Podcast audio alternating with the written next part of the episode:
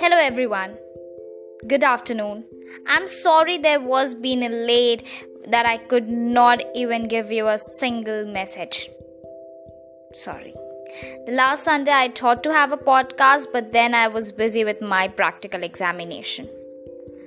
So, let's start the day with a beautiful thought for the day that only a life lived for others is a life worthful. Said by Albert Einstein. Alright, so we were discussing about communication, one of the most important skill that anyone wants to have. And so I think everyone over here would love to hear about it. But do you know what really counts to be good in communication? So there are lots of lots of principles that you need to follow. do we really sure that these principles would help? So I thought of telling you few things to achieve a very good communication skills, but then I realized that the communication skill is something that requires only one thing that if you fear to communicate to people, that if you fear to share feelings with other, just do it. Broken English, broken sentences doesn't matter. Just speak. Talk to yourself at first. Take a phone, talk to yourself, describe how your day was. Isn't it more than enough? Whether it's your mother tongue, whether it's your Hindi language, whether it's your English, doesn't matter. Just speak. Sometimes it's not what's the language, Sometimes it's just the confidence that's there inside you, but you don't know how to evolve it. So, I remember one thing, and that is in order to be to a very successful track, you need to know that how you can convey people your values, your ideas. But even that is very difficult.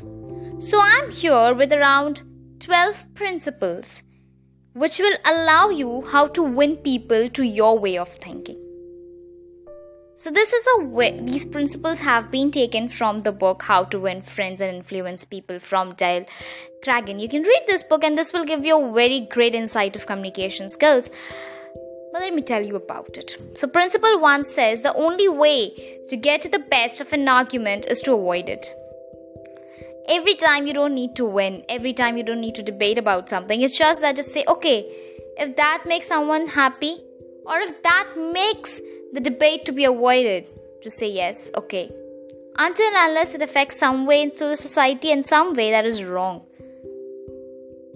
avoid it now if someone is having a very uh, suppose it's related to society that time you need to take a stand, but every time you do not require to take a stand. Second, show respect for the other person's opinion. Never say you're wrong. Never ever say that. Because everyone is very, very, very strong about their opinion. And they think that they are right. And since they think they are right, you should not say that you're wrong. Because that hurts their ego. And that's where you lack one step behind. Accept. And if you think they are wrong, it might happen in some cases. Tell them in a such a way, in a such a sugar coated manner that they accept it. If you're wrong, admit it quickly and empathetically. Okay, yeah. Sometimes it may happen that even you have a very wrong information. You need to accept that there's nothing to be wrong in being wrong. It's okay, it's normal, it's totally perfectly okay. Principle 4 Begin in a friendly way.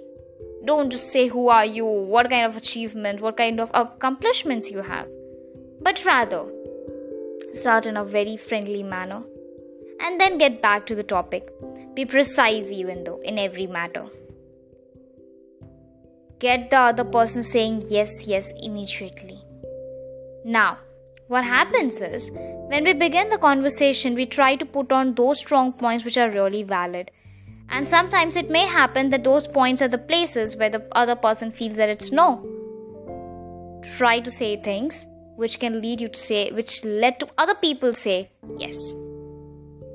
Principle 6 Let the other people do a great deal of talking. The best part of communication is that you should also know to read. You should also know to listen. Let other person talk. The more other person talks, the more you understand their way of thinking. The more, way, the more you understand their way of thinking, the more it would help. Principle 7. Let the other person feel that the idea is hers or hers. Suppose we are expressing some ideas an idea of work. And if you say that if you click on this, it will happen in this manner, it proves that it is their idea and it makes them more interactive to it. Try honestly, this principle 8. Try honestly to see things from other person's point of view. Only seeing from your point of view doesn't solve the problem. The problem is not only yours but of everyone. Try to see from other person's view too. Principle 9. Be sympathetic with the other person's ideas and desires. Yeah, you need to be very sympathetic. You need to accept. You need to have the, you literally have the courage to accept it. Alright? Principle 10 Appeal to the nobler motives. Yes, now there's nothing like explaining in this. Dramatize your ideas, share your ideas, explain your ideas to other and lightly throw down a challenge. And at the end, definitely you can come to the point that you really want to talk about. But always being straightforward is also wrong, and always doing sugar coated work is also wrong. Have a great balance of it. Thank you for listening to it. Stay tuned and have a great day ahead.